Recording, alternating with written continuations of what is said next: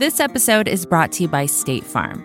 If you're a small business owner, you know that it isn't just your business, it's your life.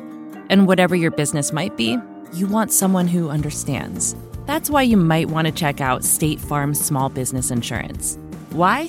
Because State Farm agents are small business owners too, living and working in your community. That means they know what it takes to help you personalize your policies for your small business needs. Like a good neighbor, State Farm is there. Talk to your local agent today. Support for this show comes from Slack. You're a growing business and you can't afford to slow down. If anything, you could probably use a few more hours in the day. That's why the most successful growing businesses are working together in Slack. Slack is where work happens with all your people, data, and information in one AI powered place. Start a call instantly in huddles and ditch cumbersome calendar invites. Or build an automation with Workflow Builder to take routine tasks off your plate. No coding required. Grow your business in Slack. Visit slack.com to get started.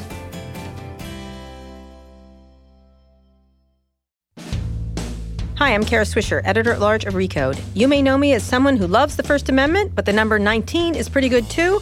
But in my spare time, I talk tech, and you're listening to Recode Decode from the Vox Media Podcast Network.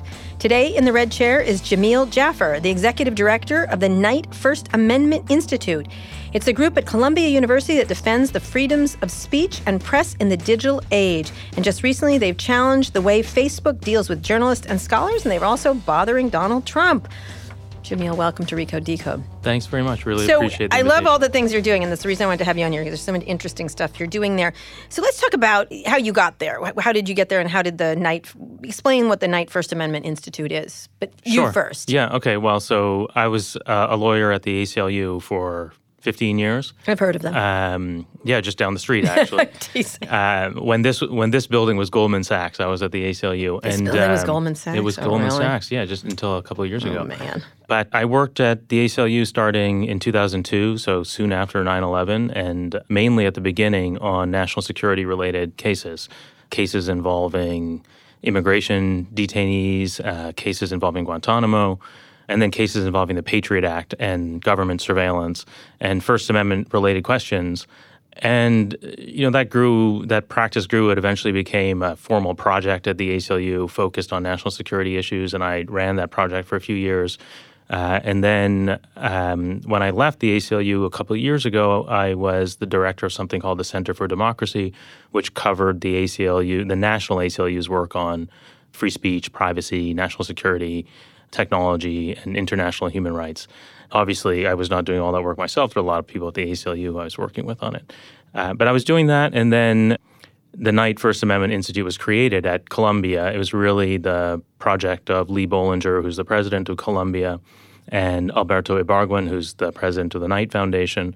And they had had conversations over many years about the possibility of setting up something like this.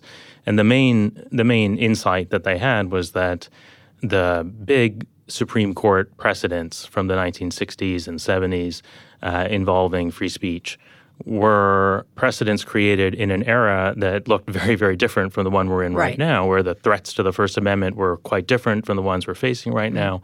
And all of the things that raise complicated free speech questions right now, like the privatization of the public square or new That's surveillance good way of putting it. technology, search engines, like none of these things existed, you know, back when the Supreme Court decided the Pentagon Papers case or New York Times versus Sullivan uh, or the cases, you know, the big hits from Sure. from the 60s and 70s.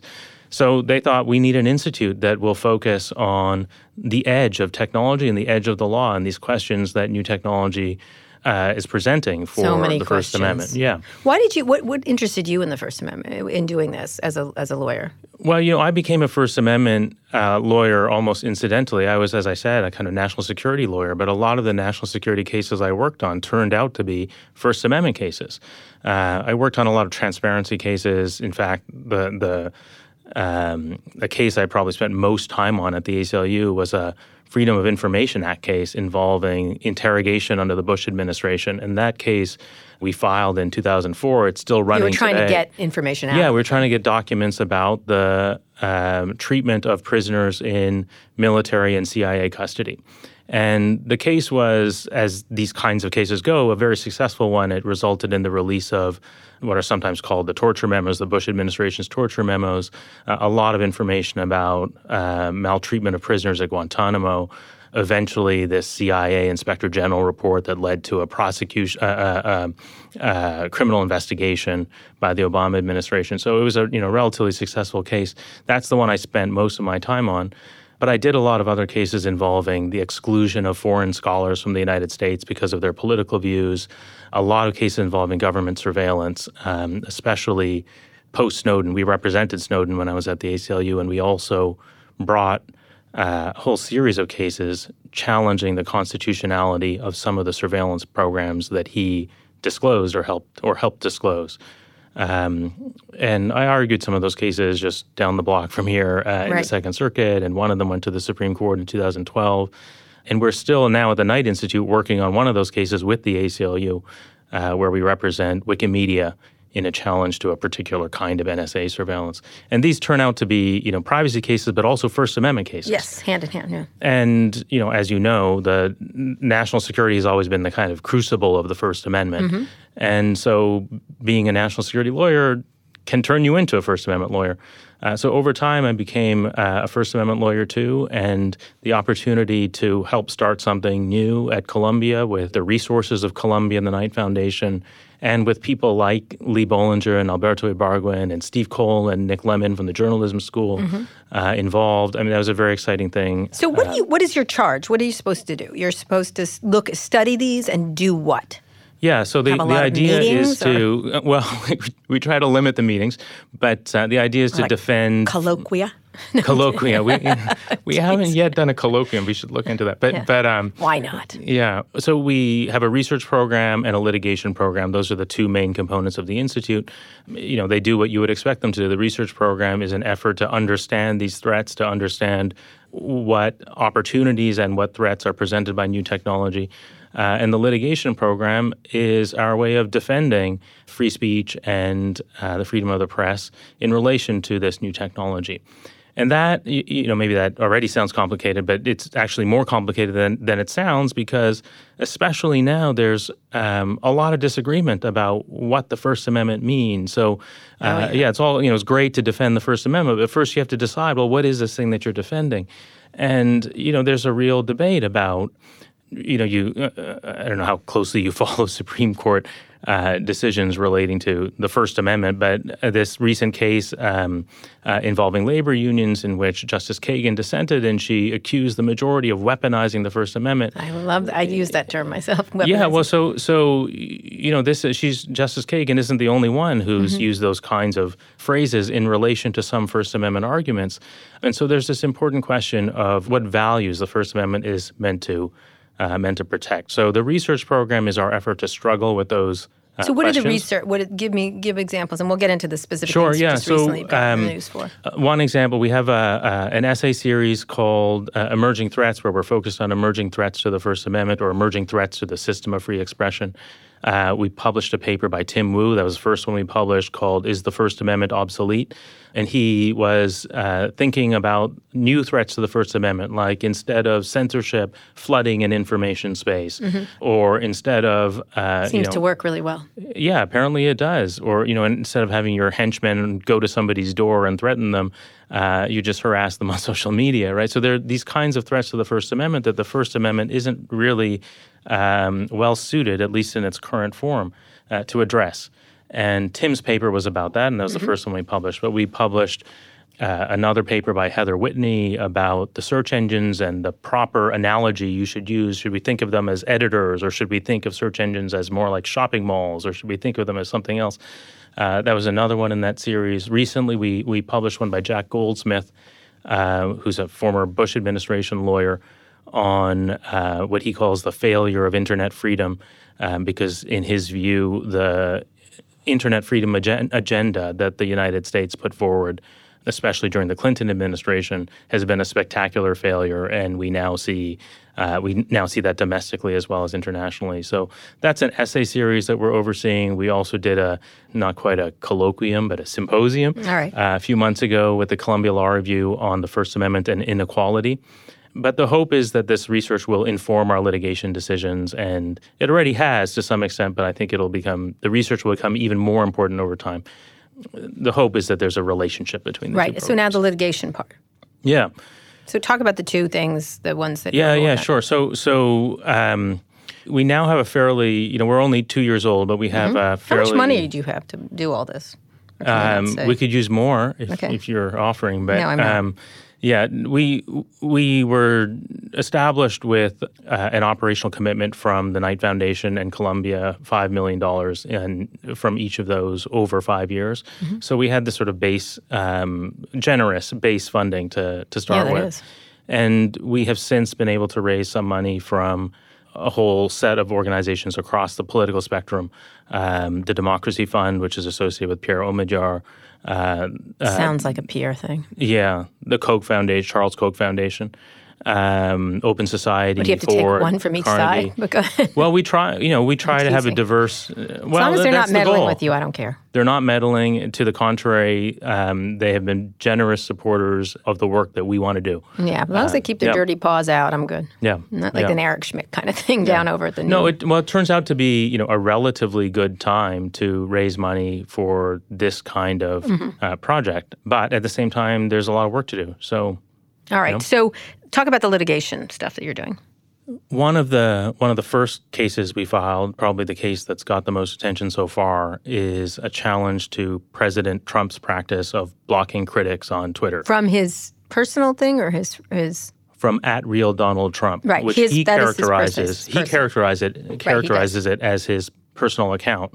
But our complaint with that characterization is that he uses the account for official purposes. So, Mm-hmm. for example, to announce the appointment of people to government does, posts yep. or to uh, engage in uh, international diplomacy, if that's the right phrase, um, or to It's called defend international trolling. But go ahead. international trolling, right, right, or to defend or describe government policies, you know, for all sorts of official purposes.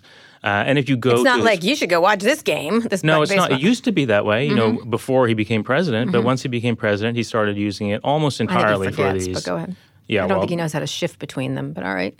Okay. I know. I think that that's prob- probably true, but most of But he's using it that he's way. using it that way, Right. and uh, when people criticize him or mock him for his decisions uh, or for his statements about his decisions, sometimes he blocks them. right. Or Dan Scavino And- does. Whoever's doing Or. Dan Scavino does, yeah. It's uh, you know we happen to know that it was President Trump with respect to our clients Mm-hmm. because in the litigation the government has disclosed that. Yeah. But um, Can't you see him there jabbing his little fingers like, eh, this guy. appa- apparently, you know, I apparently he it. does it personally. He Yeah. personally blocks them um, uh, out of, I guess, pique. That, Yeah. You know, yeah.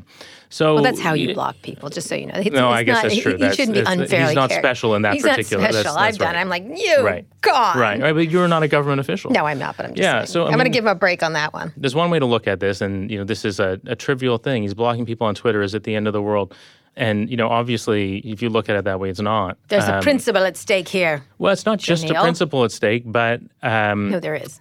Is actually a stake. Well, there is a principle. All right, Sam. I'm okay. it's not only a principle. Right, You know, okay. thi- thi- this is the way that public officials engage with their constituents now. Mm-hmm. It's not just President Trump. It's public officials all over the country engage with their constituents, maybe principally through social media.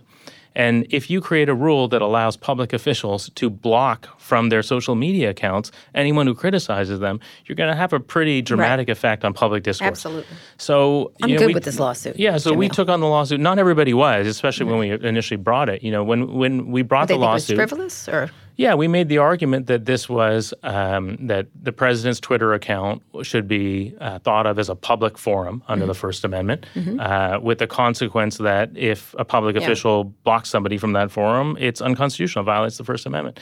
And I think it took people a little bit uh, of time to come around to that view. But now my impression is that most First Amendment advocates and scholars are on our side.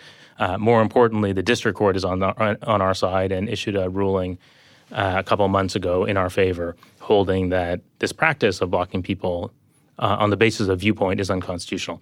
And the Trump administration has now unblocked our clients and uh, dozens of other people in response to that ruling. Uh, it is also appealing the ruling, though, so we'll be in the Second Circuit. And then what? Where does it go to? Does this go to the Supreme Court? Uh, you know, I hope that they, you know, I, They stop. I, I hope my hope was that they wouldn't appeal it, but they, they're appealing to the Second Circuit. And their if we win in the Second being what? Circuit, so He can they- block anyone he damn well pleases. Essentially, yes. Yeah. Yes. Uh, the argument is that, notwithstanding the fact that he uses it in the ways that he uses it, notwithstanding the fact that if you go to his profile page, the account is said to belong to the President of the United States, and there's a big photograph of Air Force One on Mm-hmm. the page. Uh, notwithstanding all of that, their argument is that it's a personal account. Yeah. So where do you imagine this going? Well, you know, it's already had uh, a pretty significant effect around the country, which is very gratifying to see. Uh, other public officials who have adopted this practice of blocking their critics from their social media accounts.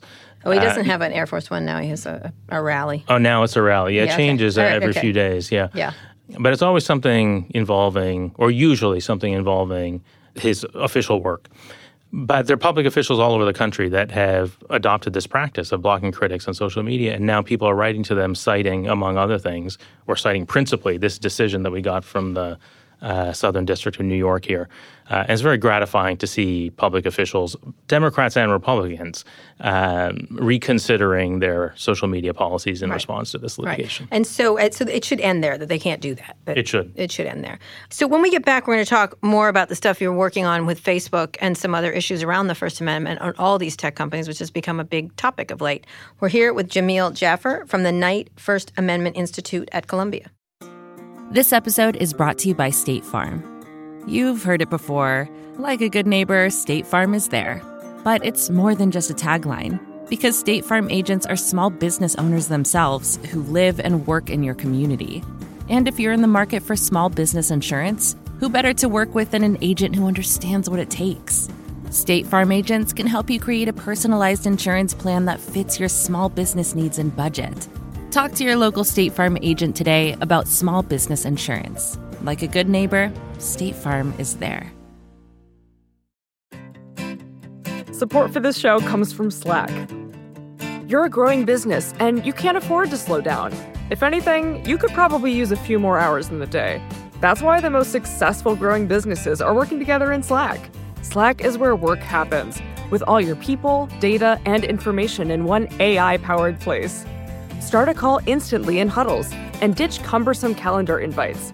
Or build an automation with Workflow Builder to take routine tasks off your plate. No coding required. Grow your business in Slack. Visit slack.com to get started.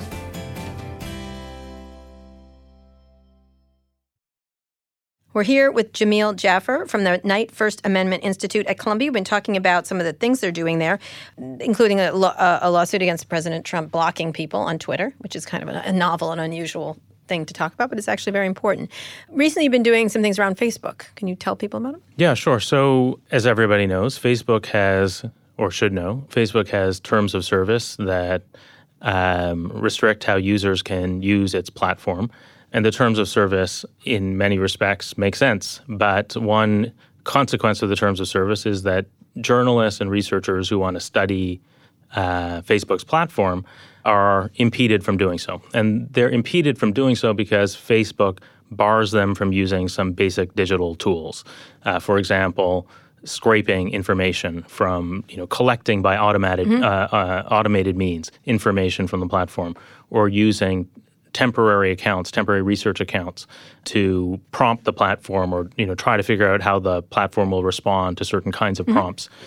And there are many journalists and researchers who study the platform who've been able to do a lot of good work in spite of those restrictions. But these restrictions are increasingly limiting uh, their ability to study not just Facebook, but other platforms as well, which have And similar these aren't people who just want to do something for a business sense. Explain. These are people who are doing research and understanding how the platform works. Yeah, basically, y- you know, a, a whole lot of what we know about how Facebook works and how Facebook affects the world, and obviously, Facebook and other platforms now have a huge, if you know, not fully understood, effect on public discourse, uh, not just here in the United States but around the world. uh, what we know about the effect that social media platforms are having on public discourse, we know because digital because of the work that digital journalists and researchers have done. So the Cambridge Analytica uh, story, for example, is a result of work done by the Guardian, or Right. um, you know Julia Angwin has done a lot of work about discriminatory ads on Facebook. Kash Hill has written about uh, the people you may know tool, and you know all of these.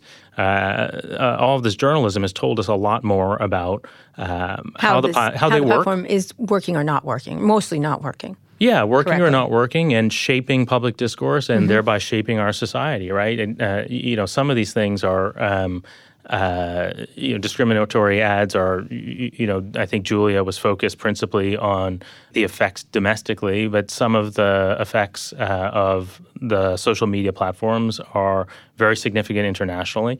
Uh, the New York Times has written about ethnic violence in Myanmar or ethnic violence in Sri Mm-hmm. Lanka, yeah. right? And, and um, this is reporting that is especially crucial right now uh, because nobody, and certainly not the platforms, uh, nobody fully understands um, the implications of the decisions Mm-hmm. Right. So that the people are chipping away making. and the stuff, and so they Right. were blocking it. And so yeah, so they, want, they want to study the platform, and there are these restrictions that prevent them from using the tools Right. uh, that would be most useful to them. And the the restrictions generally make sense. It's you know it's entirely understandable why Facebook wants to limit its Yes, they're looking. they're worried about abuse. People Um, yeah, they're abusing. worried that people will um, abuse the privacy of their uh, Right. their users. Their you know Good instinct. yeah, entirely good instinct, and especially right now, you know, in the wake of the Cambridge Analytica uh, scandal, Facebook and Twitter and other platforms are under a lot of pressure to uh, crack down on or to to to uh, ensure that that kind of abuse doesn't occur. So you know, all that is understandable, but one one effect of those general prohibitions is to prevent journalists and researchers from doing work that we really need them to do right now. So we've gone to Facebook and we've said, "Will you create a safe harbor?" Amend your terms of service to make it possible for journalists and researchers to use these tools to scrape the platform, public information from the platform. Our safe harbor is focused only on public information, uh, information that users decide to make public. Uh, but we've said, can you uh, create a safe harbor so that journalists and researchers can scrape that kind of information from the platform, uh, or that, uh, or so that they can use temporary research accounts to see how the platform responds to different kinds of profiles. And can you assure them that you won't invoke the terms of service against them Right. uh, if they take on public interest projects? Um, That may be at cross purposes to your.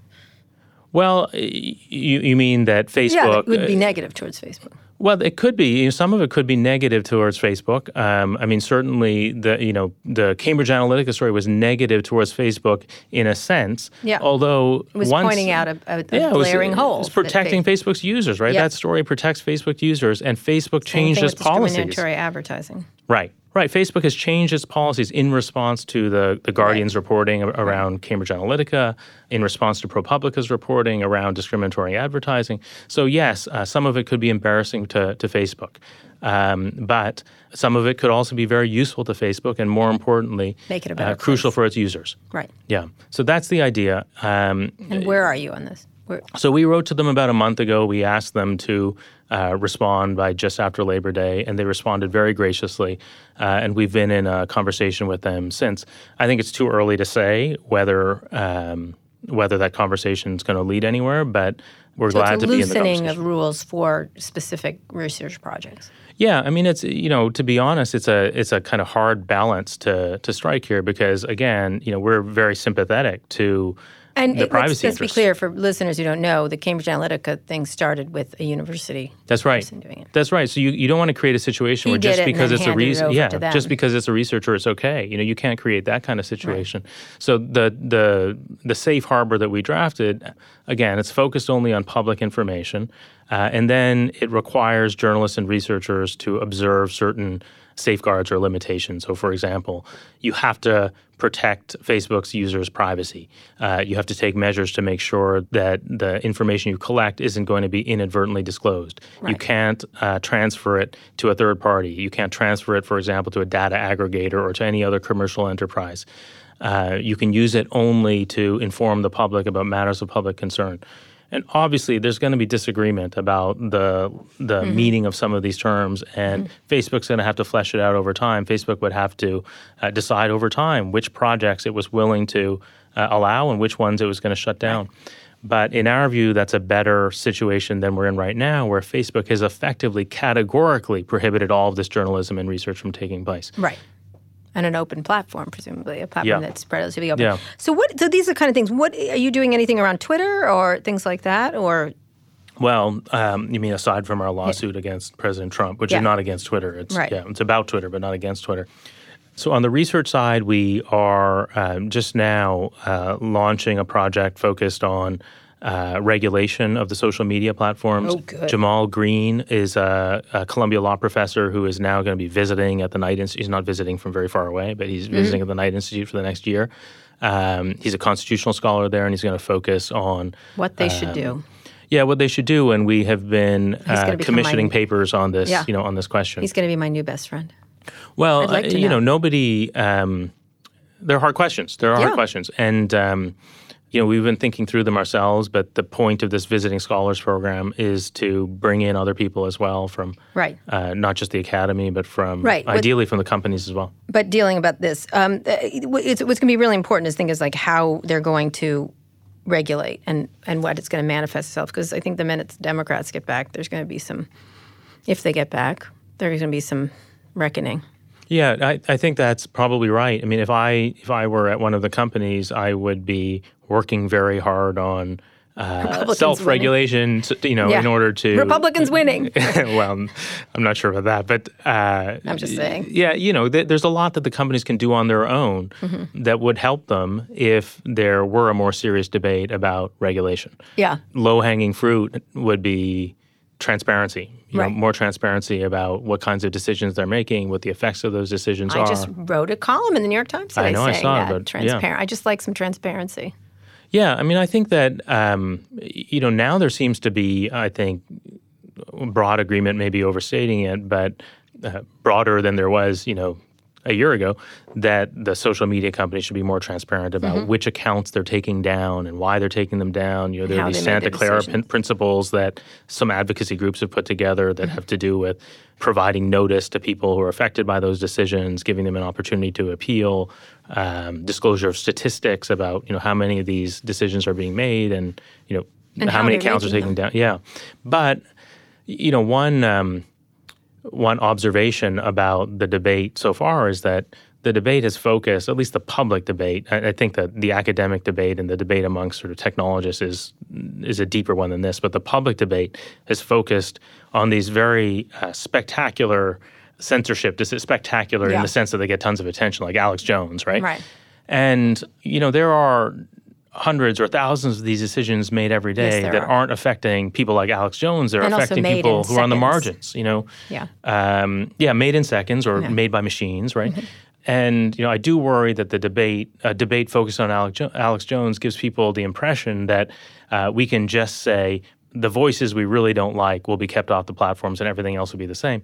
Uh, you know, I do worry about marginalized voices that do not have um, that aren't noticed in the way that Alex Jones is, uh, whose accounts are taken down or whose posts are taken down, and you know, the debate should encompass the How and how they do these things. and how they do these things. And so that's that's one part of it. But the other thing is uh, focusing just on the Alex Jones style cases, which are about account takedowns or posts that are taken down. I think that's too narrow too, because you know, as you know, these maybe the more fundamental content curation that these platforms engage in every day is just through algorithmic decisions that you know prioritization like which information you see which information you don't see um, and i think there's a good argument that alex jones's power comes not so much from his access to the platform but from the fact that the platform's algorithms privilege that kind of speech Yes. and Which I- Nicole was talking about the Yeah. pillars. Change the pillars, and then you'll see a change in what's what wins.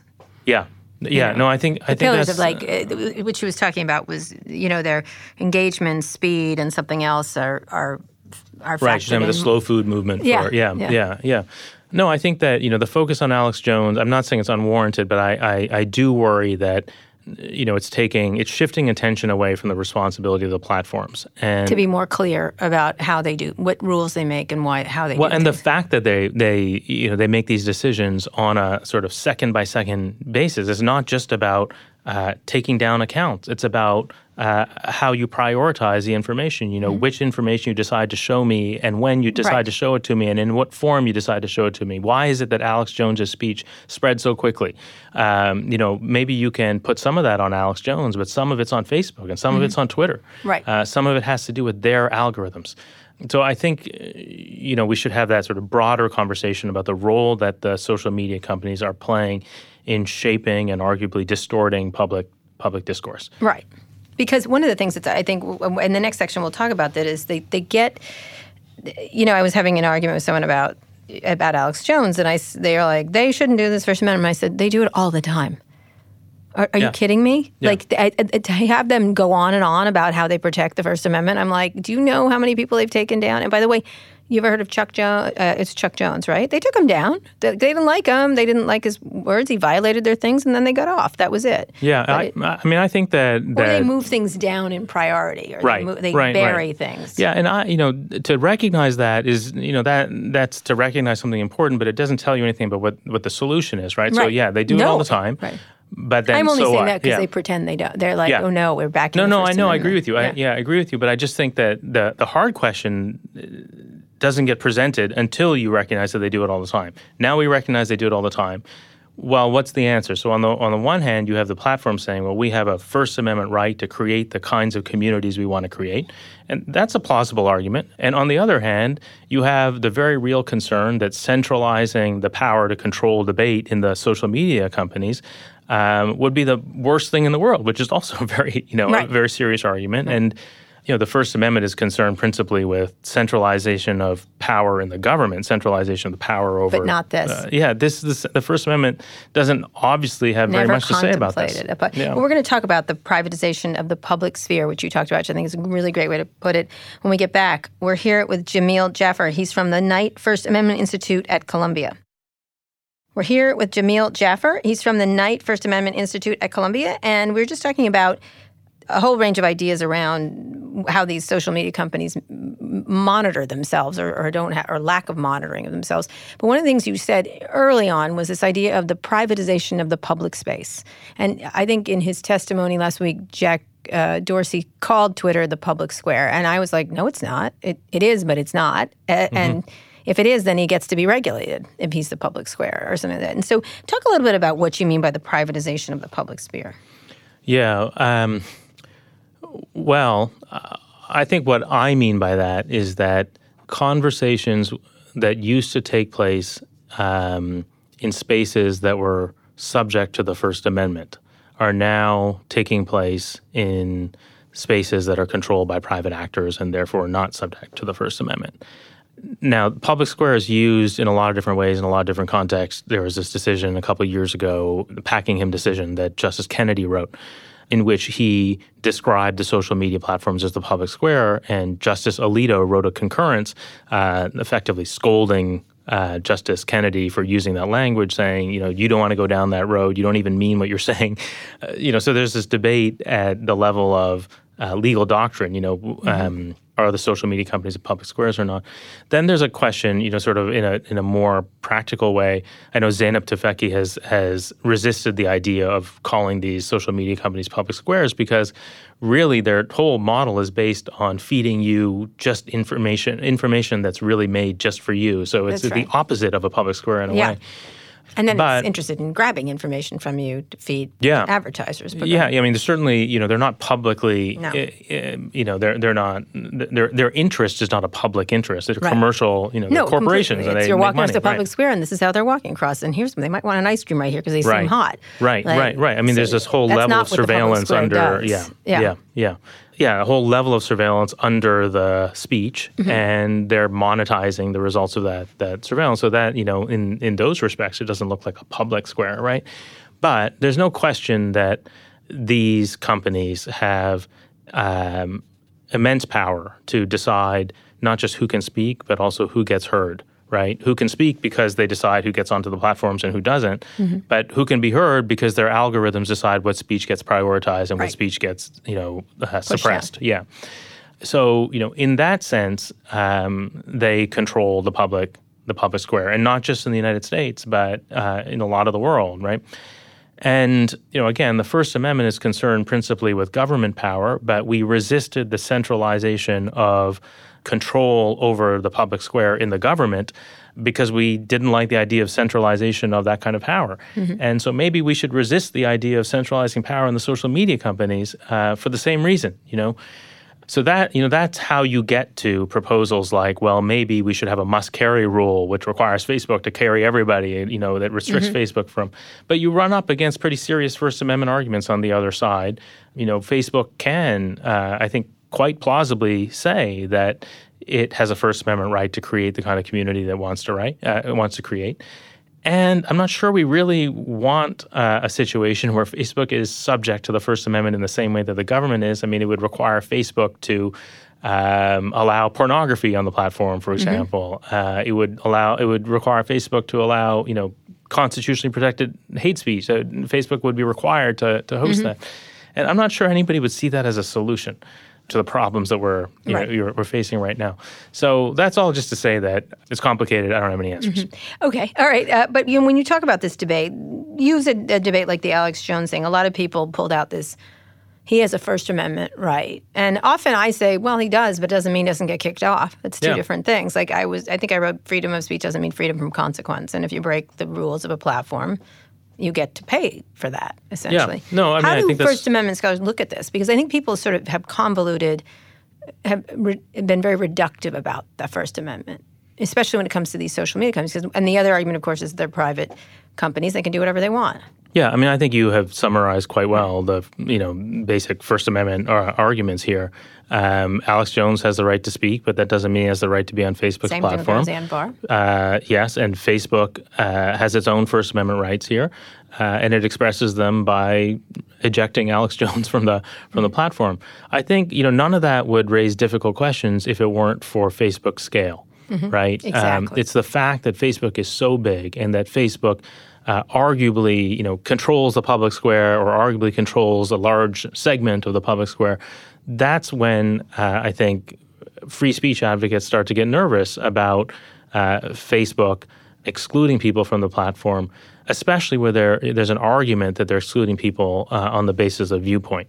You know, and you can think whatever you want to about Alex Jones, but you know, worry not about Alex Jones, but about the next, you know, the next person, or you know, next year, or uh, you know, who is it that Facebook is going to be excluding next year? And if we know anything from the history of government censorship, we know that this power is going to be used uh, most aggressively against marginalized voices, controversial voices, uh, marginalized voices that we especially need to hear.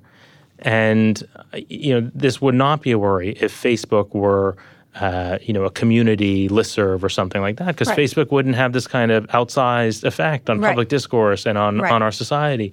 But you know, if you accept, and you know, again, there's an argument about this, but if you accept that Facebook is rightly characterized as the public square or a big piece of the public square, then I think you should be very troubled by the idea that Facebook is going to decide who gets to speak and who gets heard. Well, now Mark Zuckerberg is trying not to be able to be able to say, Yeah, I'm not unsympathetic to him. but he kind of has to. yeah. So what does he do? Well, I mean, I've had him yeah, do this to me. I'm yeah. like, well, you still. Why don't you? Why are you the controlling shareholder? Why do you have 64 billion dollars? You you can't you can't own it and control it and say you don't own it. yeah, I, look, I. I'm not unsympathetic to um, their feeling that you know we don't we don't want to have to decide these questions. Yeah. But I would be a lot more sympathetic to them if um, they were at the very least offering us this low hanging fruit of transparency and notice and an appeal right. You know, at the very least, they should tell us what decisions they're making. Who Mm-hmm. you know who is getting excluded from the square. Whose voices are getting amplified? Whose voices are getting suppressed? Mm-hmm. Offer statistics about all of those things and offer transparency uh, at the level of don't they individual do that? cases and transparency at the level of the algorithms. You know, I, I think that they they've definitely made moves in that direction over the last um, over the last few years. I think part of the concern is the way people res- will respond to that kind of transparency. I mean, the transparency could be embarrassing from them Yep. uh, uh, for them, and it could lead to calls for regulation. But I still think they have a responsibility to do it. Yeah. So what? But but get more behind the idea that they don't want the responsibility of something they built. See, I think they have responsibility for it, so they got to figure it out. Like it's not my problem. It's my problem, but it's they want to push it Yeah. away, and yet they hold all the benefit parts, Yeah. the money, the advertising. No, I, I mean, I think I think that's I think that's right, and then give us the money if they don't want it. If they don't want to, give someone let someone else run it and own it. Like hand it over to someone you should else. propose that to them. I have. They don't Um, like that idea. Well, They have rejected my brilliant idea. I'm sorry. I'm sorry to hear Yeah. that. It's a good idea. But, uh, you know, this is part of why the Alex Jones debate, you know, again, makes me uncomfortable. Not because I disagree that Alex Jones is a toxic person who is ca- causing real harm to real people. Obviously, he is. But I think that a lot of the responsibility, most of the responsibility for the problems that most concern people like you and me right now disinformation or discrimination on these platforms or echo echo chambers and filter bubble. I mean all those problems are the result not of people like alex jones but of people like mark zuckerberg. The platforms themselves are making these decisions. The platforms uh, decide to amplify some speech and suppress other speech. They, they decide to facilitate some kinds of communities and to foreclose other kinds of communities. And they need to take responsibility for those decisions So, what would you do if you were eventually Twitter did the same thing, even though you knew they were going to do it, kick kick off Alex Jones. Took them a while. They wanted to make their speeches about the First Amendment, and then they did exactly what everybody else did. How did you look at that? Yeah, I mean, I, I find it hard to answer that question in isolation because I, uh, you know, I think the Alex Jones thing, it's a mistake to look at it in isolation because the decision that Twitter or Facebook makes is uh, is a more general decision that will have implications for cases involving people who aren't Alex Jones. Right. So that's one reason why I don't like answering the Alex Jones question. In it, you know, Yeah, fair point. You know, if you ask me, um, do you want that guy who you disagree with all the time to be quieter or to be, um, you know, stopped from speaking by the government? If I look at that in isolation, then maybe I would say, yeah, it's totally fine if you know the government stops him from speaking. I don't like what he says, uh, but that's Where not the way has the world works. You know, no, of yeah. course, no. In this case, they kind of had a. He broke the terms of service. That's right. So yeah, that's he broke an the terms easy of service. Well, it's an easy one under their policies. That's right. Yeah, but the That's I question is, you know, are their policies the right ones for society, right? Right. So And what I would think you that's a harder it's a harder question. What would you do if you were running one of these things and you have all this? Not Yeah, just, well- but fake news is a whole nother thing. But it, you know, that's a whole issue. That's not protected. It's lies essentially. Yeah. But well, so so I, I would I would do a number of things. So one I've already mentioned, which is provide more information about which So accounts are being taken. Tell, tell us what's going on. Yeah, they don't wanna uh, show you that. Both in individual cases and more generally. I'm- mm-hmm. You asked me what I would do. All right. all right, not, okay. I not want to know. what Yeah, they I'm are going to I'm just yeah. telling you how yeah. Going to do that. But I like it. So, so that's one. Right. another form of transparency, uh, which is what we're asking for in this letter we sent to Facebook, which is essentially make it easier for journalists and researchers to study what's going on on your platforms. Right. Uh, make it easier for the world to understand Let how us these solve the problem work. for you. Or let us help solve the problem. How about that? Do you remember Um, Jack Dorsey's thing? Journalists will figure out. We'll tell everyone. I was like, really? Yeah. Because I don't own Twitter stock. I'm not sure I want to do that job. Well, and Twitter also has terms of service that restrict journalists from doing the know, same kinds ridiculous. of journalism. He, that he took it does. Yeah. back, but boy, was that a Um, doozy. Yeah, yeah. So, so um, It's the word for it, doozy. What a doozy. Anyway, go ahead. Sorry. Well, so uh, you know, another Okay, piece so of the transparency. let I mean, journalists I, do it. You know, I was thinking about this today in relation to this video that Breitbart was circulating Yeah. about the Google meeting, Yeah. Mm-hmm. right? And uh, you know, if you do conceive of these, you know, Kate Klonick is a, a legal scholar who has this recent article called "The New Governors," where she characterizes the social media companies as uh, akin to governors, and therefore, you know, Mm-hmm. the implication is we ought to treat them that way, and they ought to. Uh, well, we we ought to demand things of them that we would demand of our governors. All right. We can't Um, vote them out, though.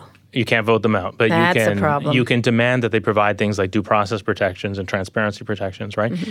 But if you think of the social media companies as governors or akin to governors, Mm-hmm. then why not also have whistleblower rules, right? Yeah. Um, why doesn't why doesn't Google and why, why don't Google and Facebook and Twitter have whistleblower rules to protect people who would tell the public about abuses uh, of one kind or another? uh, that are taking place within you know within those companies, because you know again if you you know if you take seriously the fact that these com- as you should that these companies uh, have an outsized effect on public discourse and therefore an outsized effect on our society, then there ought to be some safeguards in place to ensure that the companies are working in the public interest.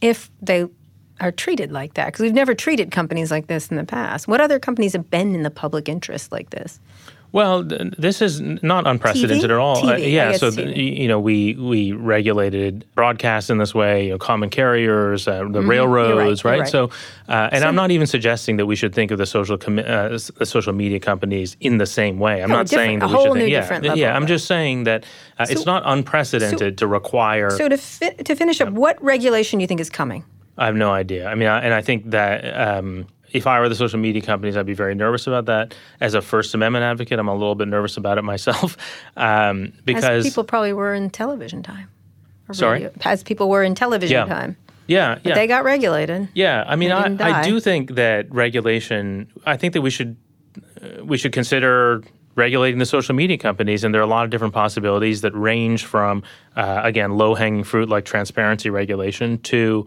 much more intrusive regulation relating to you know content, uh, like a must carry rule, for Trump, example, yeah. would be yeah.